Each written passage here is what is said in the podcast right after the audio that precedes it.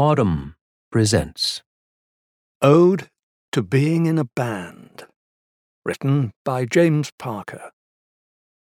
As a drummer, yes, I've got problems. Poor technique, irregular impacts, misdirected strike power, such that my kit will literally come apart when we play a show, expanding in all directions, like the universe. But, preoccupied as I may be by my own shortcomings, for our collective thing, for who we are as a band, I have nothing but an idolatrous passion. I can't believe how good we are. We sound, when we're in our groove, like REM's Murmur, performed by early Motorhead. We sound like Neil Young being attacked by a flock of Canada geese. We sound like five middle aged men slurping with wild gratitude at the elixir of rock and roll, which, weirdly, we are discovering, makes you older, not younger. But so what? I once spent a weekend in Vermont with some Revolutionary War reenactors. We were all in our period gear refighting the Battle of Hubbardton. I liked them, the reenactors. But as one of them came to the end of an especially fervent monologue about tactics or musketry or buttons, I asked him if he wasn't perhaps taking it all a bit seriously. He looked at me with the transparency of the Dalai Lama. The more seriously you take it, he said, the more fun it is. So it is with being in a band. Greg, rhythm guitarist slash songwriter, expresses himself deeply and purely through our music.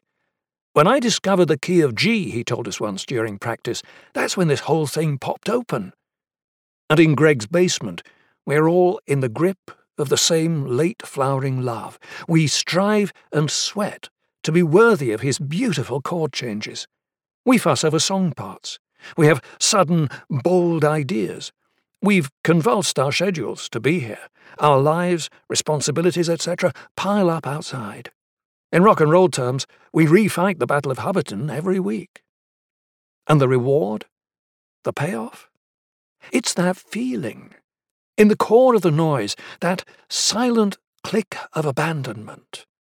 You're in it, and you're out of it, and your instrument is playing itself, and you're with your friends, who before your suddenly cleared eyes are assuming their flame like platonic forms.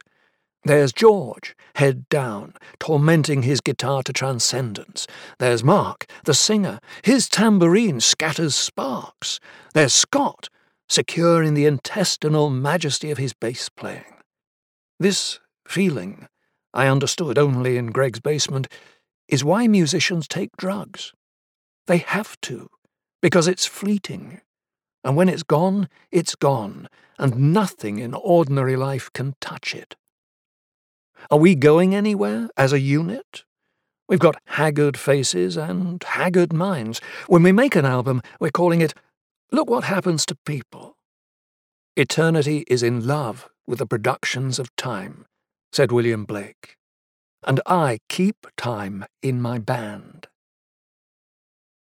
If you enjoyed this production, find the best long form articles read aloud in the Audm app.